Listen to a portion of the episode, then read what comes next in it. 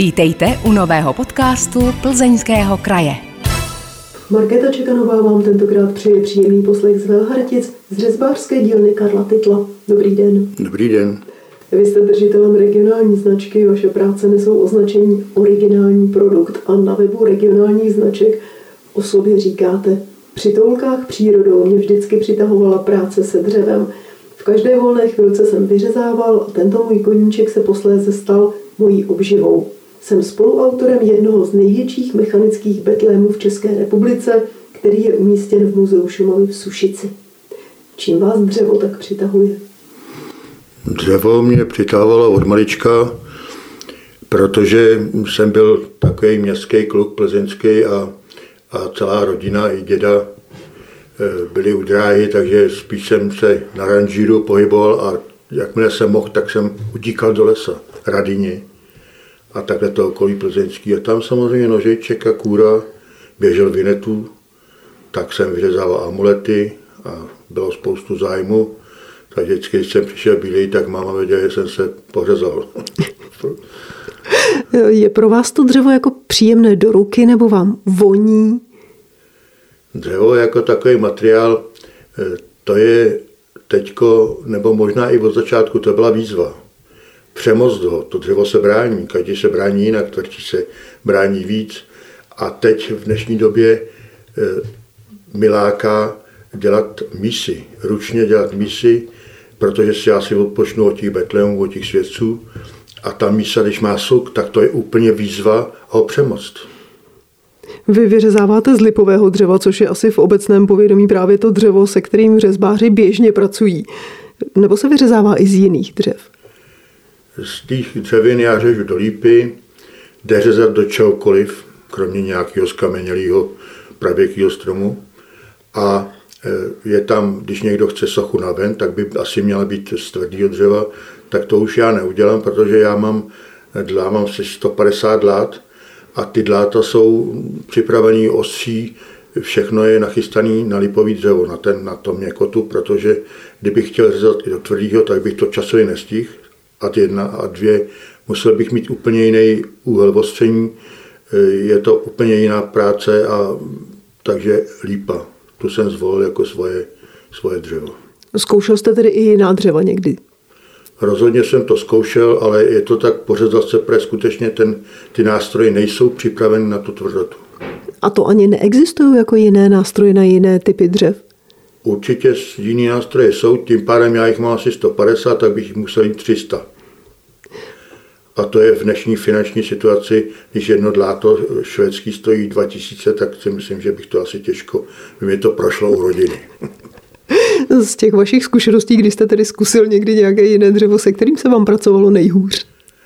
Krásně, krásně se dělá z mahagonu, a z různých afrických dřevin, ale na kterých jsou v člověku jsou dostupný tady v Čechách. Ale člověk trpí tím, že je to, má to má úplně jiný silice a tím pádem vám to jde na průdušky a cítíte, i když máte respirátor, každou chvilinku s tím dřevem zápasíte, tak ten prach je tak pronikavý, že to naše dřevo neudělá. My to máme prostě lidskější, příjemnější, ta lípa je je rychle rostlá, je měkonká a hlavně eh, ten rozdíl, jestli jde nebo nejde do čeho dělat, tak lípa nemá leta. To znamená, kdybyste chtěli dělat ze smrku, jakože starý eh, Kristy, když mi někdo přinese polámanýho, tak Němci to dělali ze smrku, jiná dřevina nahoře nebyla na, na, tom, na té Šumavě, tak vám to přeskakuje. Ten nůž nebo to dlá to vám přeskočí z toho tvrdého zimního letokruhu do toho měkkého. A pak se těžko dělá obličej, těžko se dělá oči, těžko se dělají řasy. Takže znova se opakují lípa. Je nějaké dřevo, ze kterého se vyřezávat vůbec nedá? Jednou jsem byl, jednou jsem byl ve Strakonicích a kamarád, který eh, dělá porcelán a sbírá taky minerály, a i je, když jich má víc prodávat, tak mi tam jedno takhle přes, přes to nádveří druhý dnes také špalek a říkal, Karle, vyřeš mi z toho něco? Tak jsem říkal, jasně, to sem, pak tam jsem zvyklý předvádět. A on to byl skamenělej strom pravěký. Takže ze mě měli všichni pak srandu. No. Takže z kamene to je jasné, že se z dláty na dřevo vyřezávat asi nedá, ale z nějakého neskamenělého stromu. Které dřevo je nejobtížnější z toho, co jste kdy zkusil, nebo jestli vůbec nejde z něj vyřezávat? No, dělá se třeba kurečníkový koule se dělají z ebenu. A to je ještě, ještě navíc druh ebenu, který neplave. A na tom vlastně se pozná, protože to nemá pory vůbec, kdybyste to dřevo se vám nezdálo, hodilo ho do vody a ono buď, buď se vznášelo nebo neplavalo, tak už je to zdlátem špatný. Takže takhle si i vy jako řezbář můžete otestovat, jestli s tím daným dřevem půjde vůbec pracovat? Dalo by se to, dalo by se to takhle říct, ale jeden příklad mám, mám kamaráda na Hlubokej, Eh, hraje tam divadlo, občas tam jedeme na premiéru a ten mi jednou přines dub, ale oni tomu říkají černý dub. To je dub, který spadnul strom, kmen do vody, do rybníka okolo hluboký a byl tam 10-15 let. A on mi přines palice, uděj mi z toho popelník, tak jsem byl chytrý. No jasně, on říku to ví, že jo. Tři dny nástroje hořely, to byla normálně skamenělina z té vody. Má dřevo duši? Stoprocentně. Ne, že bych si s ním povídal, ale e, musíte k němu, k němu přicházet s úctou a s pokorou. A třeba je to i o víře. Pan farář jeden e, ale od Strakonic chtěl vyřezat Madonu, kterou jim tam někdo e, ukrad v kaplice a já jsem říkal, dobře, uděláme, ale já bych tu Madonu, pane Titl, než ji budete řezat, já bych ji rád posvětil.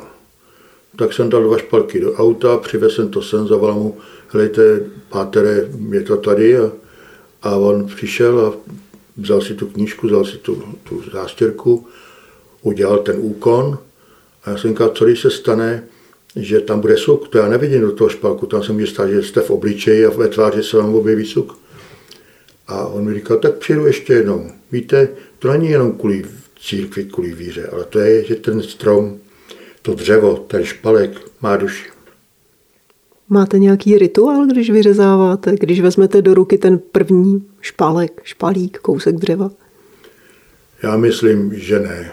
Že, že ta, ten začátek byl tak bolestivý, že spíš, spíš máte nějaký podvědomí, ale rituál určitě ne.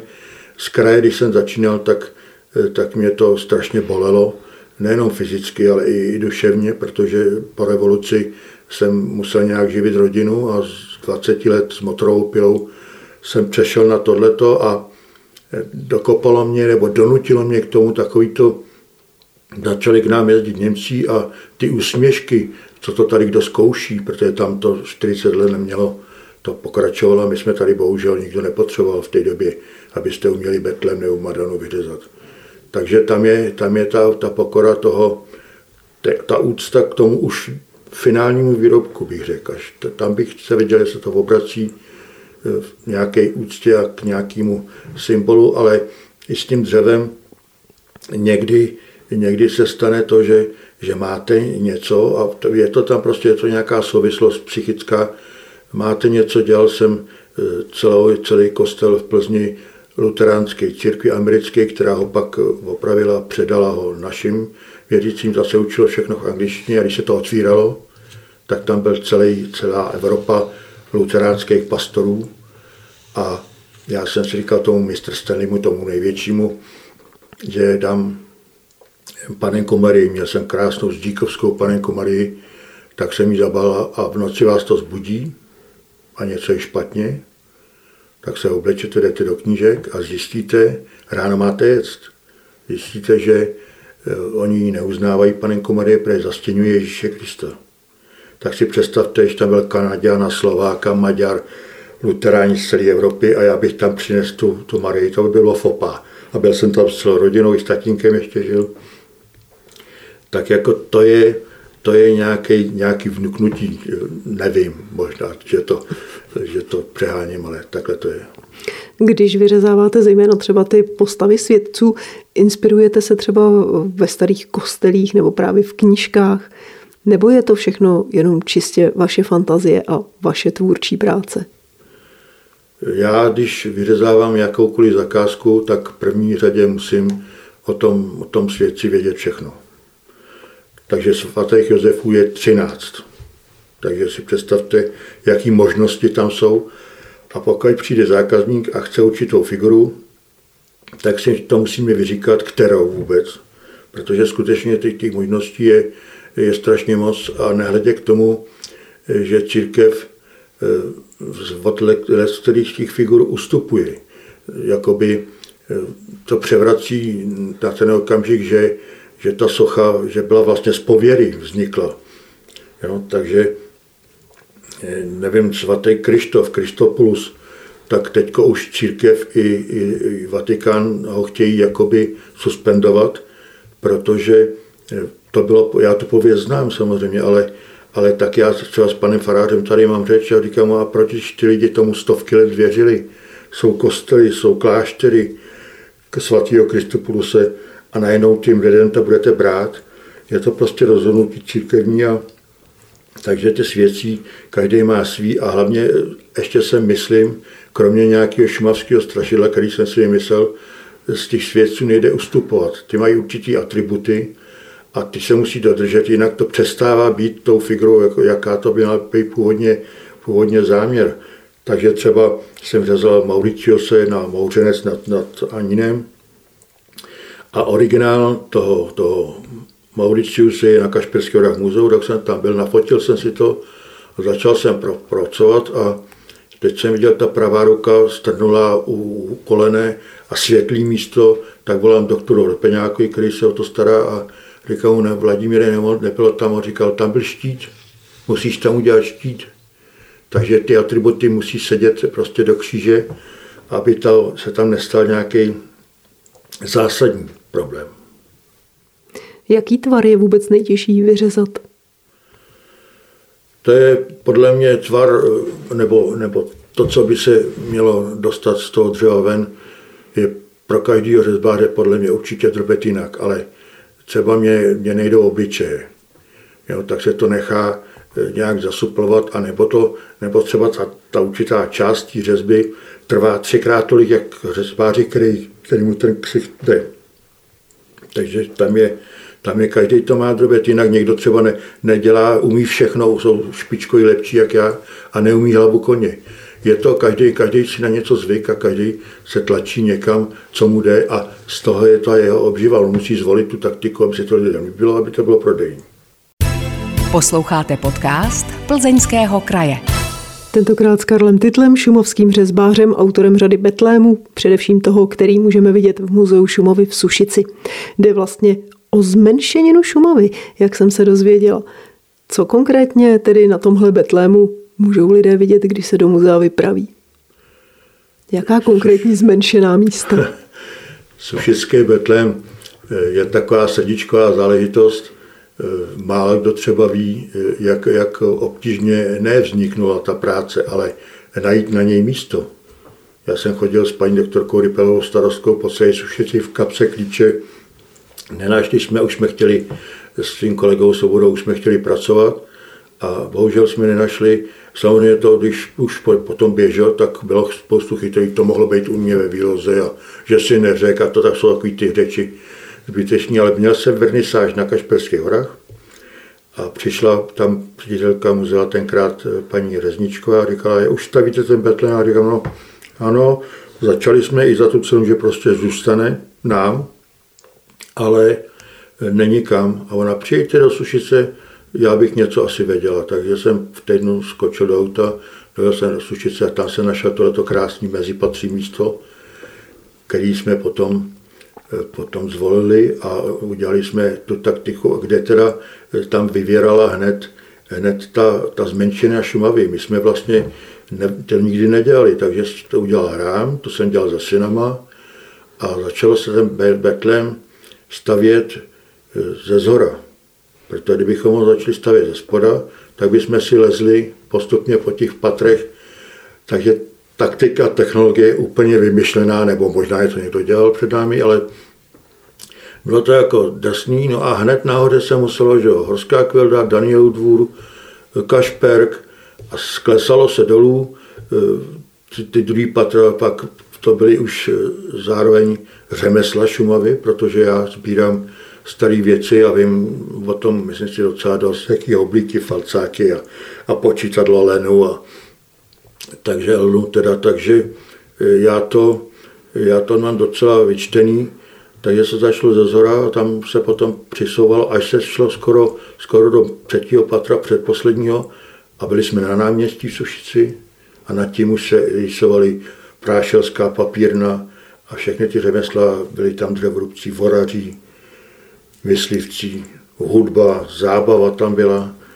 No a potom je klasický Betlém, velký figury 50 cm, takový to biblický, co má v tom Betlému být. Takže z té Šumavy to jste vzali ta nejznámější, řekněme, ikonická místa Šumavy, stavby, hrady, domy a tak dále a ty v tom Betlému jsou, nebo je, tam asi nebudou zmenšeniny celých vesnic? Ne, ne, ne, určitě, určitě. K tomu, k těm řemeslům a k tím, jsou to taky významné stavby. Takže tam potom narazíte, eh, když jsem chtěl začít řezat hrábí, což je významný hrad vedle Sušice, tak jsem našel staré fotky a kdybych to udělal podle těch starých fotek a podle těch materiálů, tak by ho nikdo nepoznal. Jak to? To rábí se rozkradlo. To, jak se z toho něj stávala ruina, tak lidi to ukradli, dávali si to na zítky, stavili z toho domy. A vzniklo z toho tohle, co je teď. A proto je tam tohle, co je teď. aby to divák poznal, aby věděl, že to je rábí. Určitě by, kdyby to byl, to byl jeden z největších hradů v Čechách. To znamená, že by to stoprocentně, já nevím, dvě třetiny lidí nepoznalo. Tohle je váš největší betlém, vy se těm betlémům věnujete, už jsme se toho taky dotkli v našem povídání. Sedíme tady ve vaší dílně a jsme betlémy docela obklopeni. Jeden z nich je tady jako, řekněme, turistická atrakce, lidé se můžou přijít podívat na Velhartický betlém. To je tenhle ten, u kterého sedíme, který je tady po mé pravé ruce? To je tenhle ten betlém, který se teda nepohybuje, ale já jsem byl tak plný sušického betlému, když jsme to přes 14 lety kupovali a potom se v tom období dělal betlém pro svatý otce, tak jsem, eh, když jsme si říkal, tohle ta místnost, tady to bude na podnikání, a že bych tady postavil betlém, že to umím. No a oslovil jsem obec, Nebyl jsem tak ješitný, že by to byl titul Betlem. Velhartický Betlem a jako, tak to bylo takový jako rozpačitý, spíš se zdálo, že, že tu je nějaký, který za sebe dělá machra, neumí nic. Tak jsem stejně do toho šel a začal jsem ostavět. Jsou to, je tam samozřejmě to biblické jádro, pak jsou tam šumavský řemesla, které jsou v takových portálech nad, nad tím Betlemem a všechno to svítí a je tam příjemný vpravo je to hostina a kus lesa, protože jsem 20 let v tom lesnictví dělal. A vlevo jsou e, takové statky a mlejny, tady ve okolí je, je hodně mlejnů a pil. A ta ostružná, ta říčka, je známá tím, že na tu svoji délku nebo krátkost, tak má na sobě e, největší množství ve všech řek v Čechách staveb vodebních. To málo kdo, ty vodní stavby prostě se, to se poutá k tomu mlejnu a k, tomu, k tím pilám. Takže proto tohle a v tom období, když jsme se nastěhovali, tak jsme zjistili, že tady je založený združení za záchranu kostela Marie Magdalské, té Máří Magdaleny, tady na druhé straně byl proti hradu. A e, tak jsem přišel na takovou myšlenku, která je ve světě celku běžná, že jsem nabít lidem že si můžou koupit jednu figurku do velartického Betlému s tím, že jim bude kdykoliv vrácena, až, ale po měsíci až stichnou dělat duplikát. Takže ty figury jsou vlastně rozebraní a je tam krásný seznam těch lidiček a zatím se mi ještě nestalo, že by teda někdo chtěl navrátit. No a, a taky to samozřejmě skřípalo ale finančně, ale byl tady jeden primář z Plzně a už jsem to skoro dodělával a on říkal, tak co, tak jak pod tím, když už toho máš dost, já povím, no mám, ale kdyby, tak, kdyby byla nějaká injekce, a to jako říkám teďko veřejně, že se musel lhát a někdy lhá, lhát se jako nemá, ale samurajové mají taky přísloví, že lhát se nemá, ale lež někdy dokáže zachránit i život. Tak mi říkal, ale a mám tě pomoct? Já jsem říkal, no, no, tak jo, já mám známou nějakou hitmanku Emerovou a já ji taky rodím dcery a různě mi tam posílá nějaký lidi. Mám se jí zmínit? A říkal, no to by si byl hodný, tak, tak jo. No tak jsem dělal žádost na Plzeňský kraj. Tam byl nějaký pán, tak se tam byl osobně, který, eh, nebudu ho jmenovat, eh, který říkal, ježiš, vidíte ten štos a to asi neprojde a to, no tak jsem to nechal být a v tom okamžiku jsem do toho znal šel, říkal mu primáři, pomohl byste mi teda, on říkal, jo, zavolaj, já ti dám telefon na tu Emerovou tenkrát dělala hejtmanku a já jsem teda paní Emerová, eh, můžu, mohl bych, a ona říká, já jsem v Praze, sympozium, bla, bla, bla, dám vám tohohle radního, já povím, no ale ten mě poslal, víte kam. Ne, jen mu řekněte, jste mluvil se mnou, no tak mu volám jednou večer, říkám, hlejte, já bych nějakou injekci, kdyby to šlo, nepůjde, nic se neděje, jako já to udělám sám s rodinou, ale kdyby to šlo, bych byl rád. A e, ona, paní hejtmanka se bude ptát, jak jsme se dohodli, to, a to byla ta hrozná lež. A bylo ticho, říkám, radní jste tam? Jo, jo, jo, tak my vám tady něco dáme. Spolehněte se a pan, no ale, ale to není možné, já jsem si to zjistil, to by mělo jít ještě ke třem komisím. To je vyšší zájem. Takže jsem záhal kvůli tomu Betlemu a je krásný a veškerý dobrovolný stupní, tam je za vámi kasa, tak dáváme na opravu kostela Máří Magdaleny. Takže se tu vybralo už více jak 300 tisíc, to je po pěti korunách jako dost úctyhodný. To je víc než úctyhodné. Když koukám do toho Betléma, tam jak je ta hostina, tam sedí nějaký král, tak nějaký konkrétní český král? Jak je ta hostina vpravo, tak jsem chtěl jenom tak jakoby naznačit, že tady nad náma je hrad, krádherný, a já mám tu výhodu, a to může říct v republice málo kdo, já když ráno otevřu oči v posteli, tak se dívám na hrad. Kdo to může říct? Takže ten Betlém, i ty, i ty řemesla, i ta hostina jsou stylizovaný do 14. století, kdy teda ten hrad vzniknul. A proto je tam král. Není nic určitého, to není, ale je tam celá královská družina. Čili není to král Karel s Buškem z Velhartic? Ne, není to teda král Buškem z Velhartic, i když jsem koketoval s tou myšlenkou udělat figurky přímo do toho Betlemu, ale pátral jsem po, po vzhledu pana Buška z Velhartic a bohužel jsem o tom přečet strašně moc, našel jsem nějakou hrobku v Itálii, ale to už byly asi pra, pra, pra. Takže na tomto ztroskotal, že jsem neznal obličej Buška. Tak to jsme si povídali o dvou velkých vašich betlémech, pak ale je jeden, který by se asi dal označit jako číslo jedna, byť není největší, a to je ten betlém pro papeže. Je to pro vás ta jednička? Betlém pro papeže eh, nebyl velký svým rozměrem, ale tím, tím významem. A tam se, eh, když se dodělal, tak, tak hned, že se to musí odvést do Hradce Králově, takže to, dovolí, že to půjde do Vatikánu. A my jsme s kolegou Svobodou, dej mu pán nebe, se zasekli. Řekli jsme, a co z toho budou mít tady lidi sušický děti. Teď to, to, oni to tam dají, on to asi přebere a bude rád a bude se smát, ale, ale pak to půjde do depozitáře a, a nikdo nebude vědět, tady někdo v Sušicích nebo na, na Šumavě udělal takovouhle záležitost. Tak jsme si vydopali vyloženě, že byl měsíc na náměstí v lékárně ve Výloze aby ho byla u toho samozřejmě upoutávka, aby ho lidi si mohli prohlídnout, co teda umí šumavské ručičky. A e, když to e, předávali papeži, tak to organizoval pan doktor Hirsch, to je, to je šéf české sekce Vatikánu. Měli jsme spolu strašně dlouhý hovory, protože já jsem tam ne nechtěl jet mu to předat tomu papeži, ale měl jsem tolik práce, dodělával jsem eh, u Plzně do jedné kaple Betlem a ještě ten byl důležitější, jsem měl stihnout Betlem na náměstí v Českém Krumlově. A to bylo pro mě přednostnější. Samozřejmě by se mi líbily ty, ty halapartnicí a ta, ta stráž a, a i to prostředí, ale zvolil jsem radši, radši, aby jsem tady dodělal svoji práci. Tenhle ten Betlem pro papeže, ten je taky šumovský se šumovskými řemesly, šumovskými hrady a tak? Ten Betlem pro papeže je malovaný, je to velký skříňový Betlem, zlacený andělí na nahoře a e, je to klasický biblický Betlem. Čím vás právě Betlémy tak zaujaly? Proč vás baví je vyřezávat, když je to vlastně pořád stejný námět?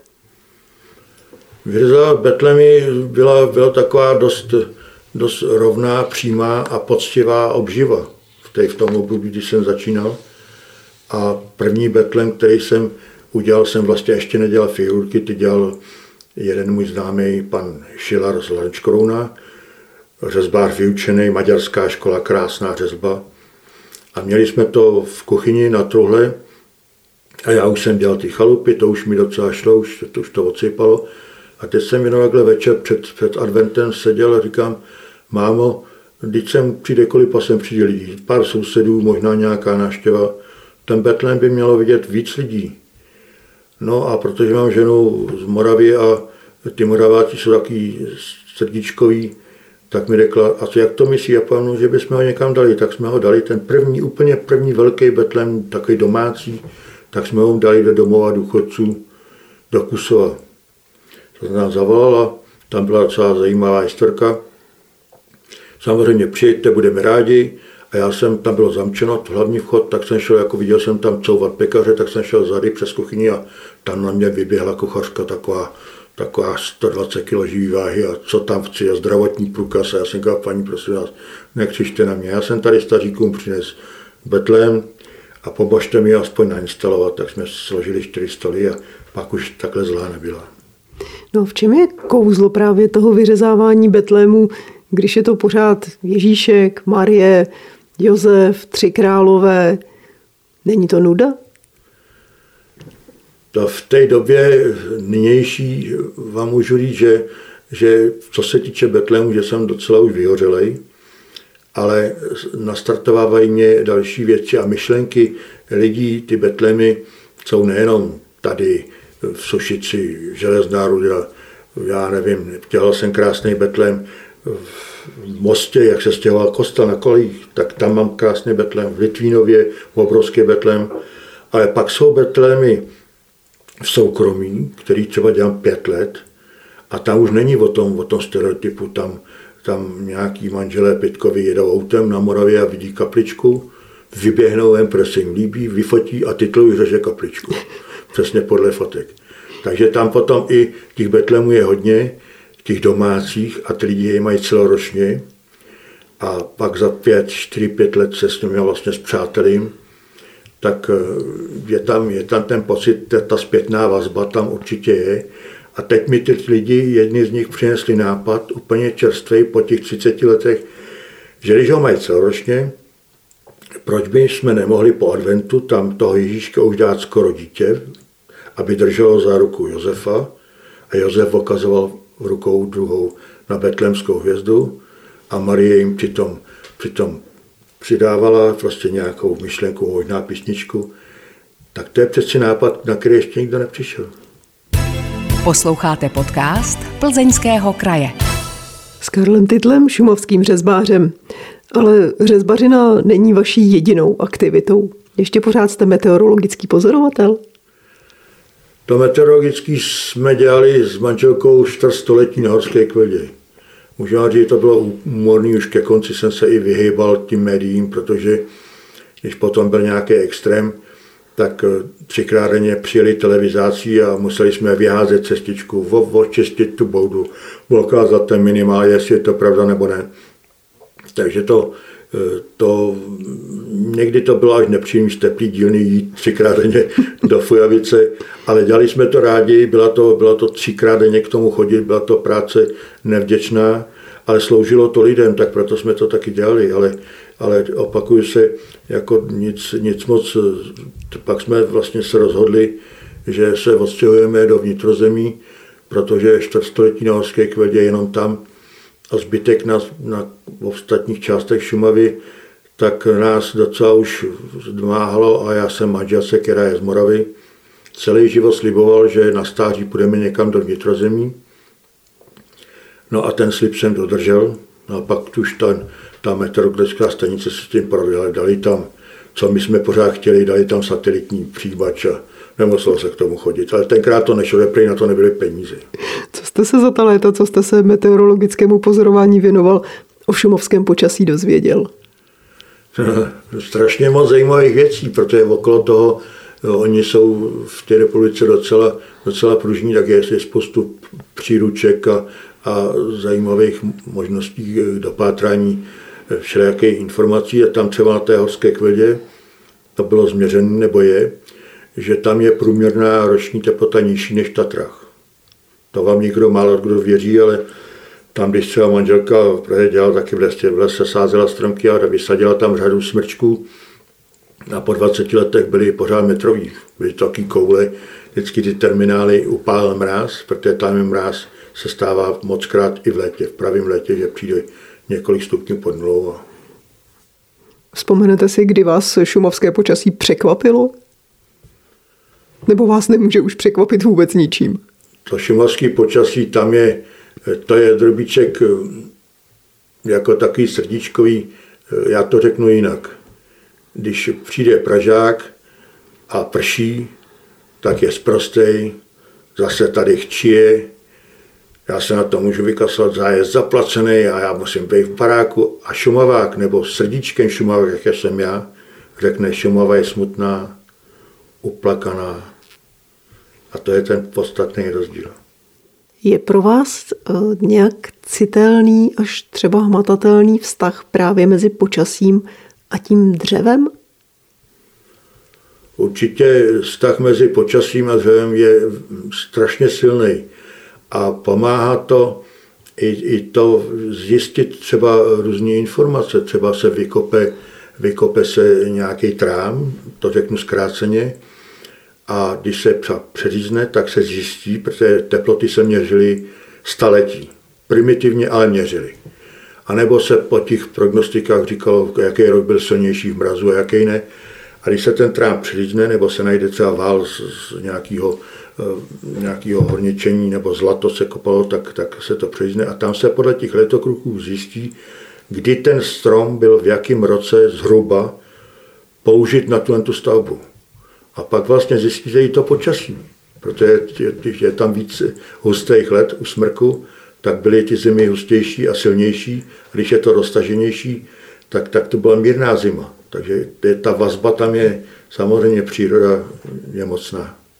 Zajímal jste se kromě toho aktuálního počasí, kromě toho, že jste chodil odečítat nějaké údaje, jak je právě teď, i třeba právě o tu historii počasí na Šumavě, jak bylo před 50 lety, před 100 lety a podobně? Té historii jsem se nikdy nedostal. Abych byl upřímný, to, to řezbařina mě, mě pojala tak, že, že jsem prostě musel celou silou do toho jít a hlavně, hlavně s tím bojovat. Já, já jsem takový člověk, že já jsem vrozený ve lvu a všechno, co jsem dělal, tak jsem dělal úplně celým člověkem. Takže když jsem chtěl tu řezbařinu dělat jakž tak dobře, protože mám spoustu žáků nebo spoustu šest žáků, který jsem k tomu dostal a, a ne přinutil, ale přesvědčil, a někteří jsou už lepší než já, tak eh, musíte tomu dát všechno. A to mi bohužel na to, na to studování, i když to bylo zajímavé pro mě, něco jsem si přečetl, ale abych to nějak odborně zkoumal, nebyl na to čas, opravdu ne. Potvrdili se vám i některé pranostiky z toho, když jste pozoroval to počasí, takže opravdu něco z toho funguje, nebo možná všechno? Já si myslím, že pronostiky jsou z moudrosti nejenom starých lidí, a že to je přirozený, že jsou pravdiví. A jestli, se, jestli někdo loupe cibuli a já to, já to takhle neřeším, pro mě zkušenost, protože jsem bývalý lesák, je to, že když všichni říkají a všichni, co chytí, bude zima dobrá, bude, zima, bude hodně sněhu, bude málo sněhu. Zavolám klukům hajnem ze zhora, Kvilda, Modrava a zeptám se, když se střílí vysoký, vysoká zvěř, tak jak to bylo zasádlení. A podle toho zjistíte, když to má hodně zasádlení, pod, to, pod tou dekou má hodně silnou vrstvu sádla, tak bude tuhá zima a když to není tak hrozný, tak to bude slabší a ta, zjistí ta zvěř, to cítí, to je instinkt. Takže to je pro vás nejspolehlivější předpověď, jak tuhá bude zima na Šumově? V tomto okamžiku neznám nic lepšího. Samozřejmě, že, ty, že přes počítač tam můžete nadatlovat, eh, co chcete, ale eh, víme sami, že ráno hlásí nějaký počasí a večer je jiný. Ta příroda je mocná. Bohužel se k ní chováme tak, jak se k ní chováme. Hostem podcastu Plzeňského kraje je dnes šumovský řezbář Karel Titl, který letos dostal titul Živnostník roku a Srdcař 2022, což je ocenění pro živnostníky, kteří dokázali překonat nejrůznější nástrahy podnikání a přeci to nevzdali. Jaké nástrahy jste překonal vy? Těch nástrah bylo víc. Byla tam taková nepříjemná pro člověka. Byla, byla tam několikrát se stalo i i podraz, prostě když na vás někdo někoho něco naučíte a on to pak vydává za svý, to je, to je neštěstí, to vás, to vás jako zraní, mě teda určitě. Ale jinak, jinak si myslím, že, že jsem, protože vycházím s lidma dobře a snažím se teda být, být slušnej, tak ono se, to nesmíte čekat, že vám někdo prostě podá ruku a ty si, to je v pohodě, to, ono to přijde samo, nebo když někomu chcete pomoct, tak prostě pomožte. A taky nemůžete čekat vděk hned tu hodinu nebo za den, za rok. Ono to přijde samo určitě. A snad jeden příklad, jestli můžu, e, přišel za mnou kdysi dávno e, jeden pán ze Zdíkova a měli tam Zdíkovskou Madonu v kaplice nad Zdíkovem, na Lidzu se tam říkalo a někde ji ukrad. A já jsem říkal, no tak dobře, ale já ji neznám vůbec, ne to, takže si půjčili v depozitáři v Praze porcelánovou, přivezli mi ji já už jsem to viděl trojrozměrně a udělal jsem tu Zdíkovskou Madonu, sepnutý ruce bez dítěte. A pak už jsem ji dělal, do třetí dělám. A když jsme ji měli připravenou, jak jsme s manželkou ty kluci tam chodí, synové tam chodí do školy a ten Zdíkov taková malebná vestička, máme tam dokonce i nějakou přízeň, tak ji tam datolizu darujeme. Tak jsme ji darovali, oni celku byli před, nikdy na to, někdy s tím nepočítali, takže byli překvapení. A pak jsem potřeboval okolo chalupy na Horské hrodě něco vykoupit, abych se vůbec dostal autem na dvůr. To byla nějaká první zóna, tak jdu na park. Ne, neměl jsem nějakou představu, že tam vyhraju nebo že mi to dají, protože s tou, tou organizací prostě je těžké, těžká domluva. Ale povídám to tam, tím ženské ty už mávli rukou a byli nastavření dveře a my plzeňáci říkáme nastavření. A tam slyším chlapský hlas, pane Titl, pojďte sem, tak jsem tam šel a koukám na chlapa, sedí tam za stolem, starší pán, a vy si na mě nepamatujete, co? Pan, no, nevím, nezlobte se, v těch lidí jsou tisíce. No já jsem ten, který tam přišel tenkrát pro tu Madonu. A vy jste na mě jako rodina věnovali, jako církvi tady. A já vám teďko, i kdybych měl jít přes ředitele, prodám ten kousek, ty dva metry, co tam potřebujete k tomu vašemu používání tak se vám to vrátí za 20 let. Jak moc je důležitá v životě víra? A teď nemyslím víru v Boha, ale víra třeba v to, že se vám něco vrátí třeba za 20 let. S vírou je to, je to v mém případě taková houpačka. Když jsem začal řezat a začalo se dařit, tak manželka eh, mi říkala, ty jednou stejně začneš chodit do kostela tak jsem se s ní nepřel, ale, ale měla svým způsobem pravdu, já tam chodím víc jak kde jaký farník v neděli na očištění to, toho svého svý duše. Chodím tam zadníma dveřma přes zákristy, kde se převlíká pan farář a znám těch kostelů, mám prolezlých stovky, protože jsem tam opravoval, spravoval jsem tam sochy, spravoval jsem tam ulomené části někde na oltáři a kantový sokly, který, na kterých stojí sochy. Takže takhle já mám přístup ke kostelu a ta, ten zvrat nebo ten začátek takový tí, eh, jak je to vašklivý slovo, ateismus, tak už byl v dětství, protože máma silně věřící a babička, tak mě tahali do kostela. Mě tam byla zima, já jsem spíš chtěl do lesa, ale prostě musel jsem. A dávali se tam do kasičky penízky, a vždycky jsem jako Kájo běž a dej tam tady nějakou korunku. Tak jsem tam dával korunky a bylo mi docela smutno, protože jsem viděl tu korunu, co to mohlo být lízátek. A pak, když jsem stárnul, tak jsem vlastně si vždycky vzpomněl na to, jak mi to bylo líto těch, těch penízků a řekl jsem si, ale oni tam házeli předposlední peníze, protože chodili do služeb a v polose ti manželé skoro vůbec neviděli ten táta s mámou. Tak jak to tedy je? A z té víře se vrátím. Myslím si, že každý něčemu věří. Někdo věří pro svoji myšlenku, někdo věří rukou, někdo věří, že něco je. A teď momentálně je, je taková záležitost, kdy i papež o tom uvažuje, že se nebude říkat ateisté, ale něcisté. To je třetina populace lidský. To jsou lidi, kteří něčemu věří, ale nedokážou to definovat. A ta církev už teďko ví, že aby jim nechodili dva lidi do kostela nějakého malinkého na vsi, že bude muset oslovit tuhle ty něcisty, protože to není ani církev, ani víra, ale je to nějak ty lidi vzít za ruku a někam odvést. Tak snad to dopadne, to je ten, to je ten papež je jako docela, docela průrazný a, a jako lidový.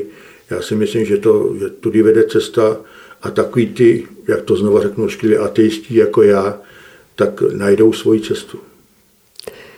Hostem podcastu Plzeňského kraje byl šumovský řezbář Karel Titl a odřezání, vyřezávání betlémů od lesa, od počasí jsme se dostali až k víře. Já vám moc děkuji za krásné povídání. Není zač. Vážení posluchači, pokud i vy máte ve svém okolí někoho podobně zajímavého, kdo by dokázal vyprávět o své práci a podělit se o své myšlenky a názory, dejte nám o něm vědět, aby se mohl stát hostem podcastu Plzeňského kraje. Stačí napsat na adresu podcasty zavináč plzeňský kraj.cz. Na vaše e-maily se těší Markéta Čekanová. Díky za to, že jste poslouchali tento podcast. Připomínáme, že všechny podcasty Plzeňského kraje najdete také na stránkách Plzeňského kraje www.plzeňský-kraj.cz, na krajském Facebooku, YouTube nebo v Spotify, Apple podcastech a podcastech Google. Aby vám neutekly další díly, nezapomeňte nás sledovat nebo si přihlásit odběr, ať už nás sledujete nebo posloucháte kdekoliv. Těšíme se v příštím dílu naslyšenou.